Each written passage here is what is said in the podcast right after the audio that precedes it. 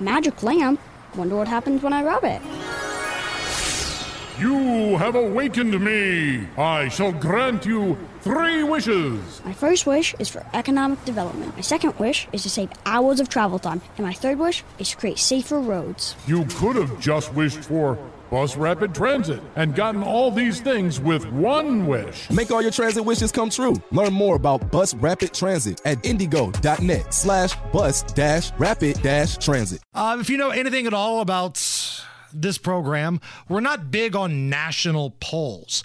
What we are keen on, though, are state polls, because that is how we pick the president of the United States. It's individual states, it's not a big national deal. So when state polls come out, I pay a little bit more attention. There's a new one from New Hampshire. This is a new University of New Hampshire poll on primary GOP voters. So just Republicans, folks that vote in the primary from an early state.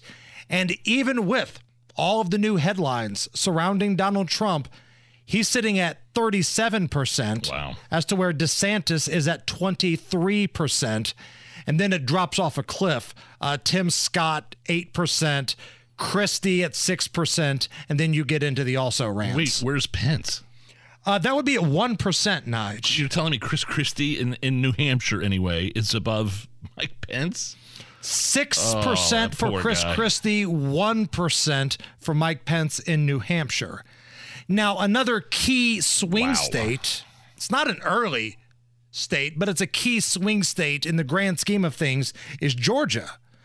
Keep in mind, it was die-hard red for a long time, but the last couple of years, it's gone pretty blue from a national level. The presidency, the Senate, they have a Republican governor, Brian Kemp. Here he is on the chances that Georgia could eventually come back to the Republicans. Well, yes, I think Joe Biden could win Georgia, but I also think he can lose Georgia. So my goal is to make sure that he loses it. And I think any Republican that we have running for president right now, or anybody that may get in the race in the future, if anybody does, can beat Joe Biden if they stay focused on the future, if they tell the American people why they should vote for us or what we're for, and then we have a candidate that can, put, you know, put an effort together to win our state. I mean, that's you can't govern, Bill, if you don't win, and that's my goal is is to be able to win. And you know, we we got a lot of distractions that are going on right now, which is not helpful for us beating Joe Biden.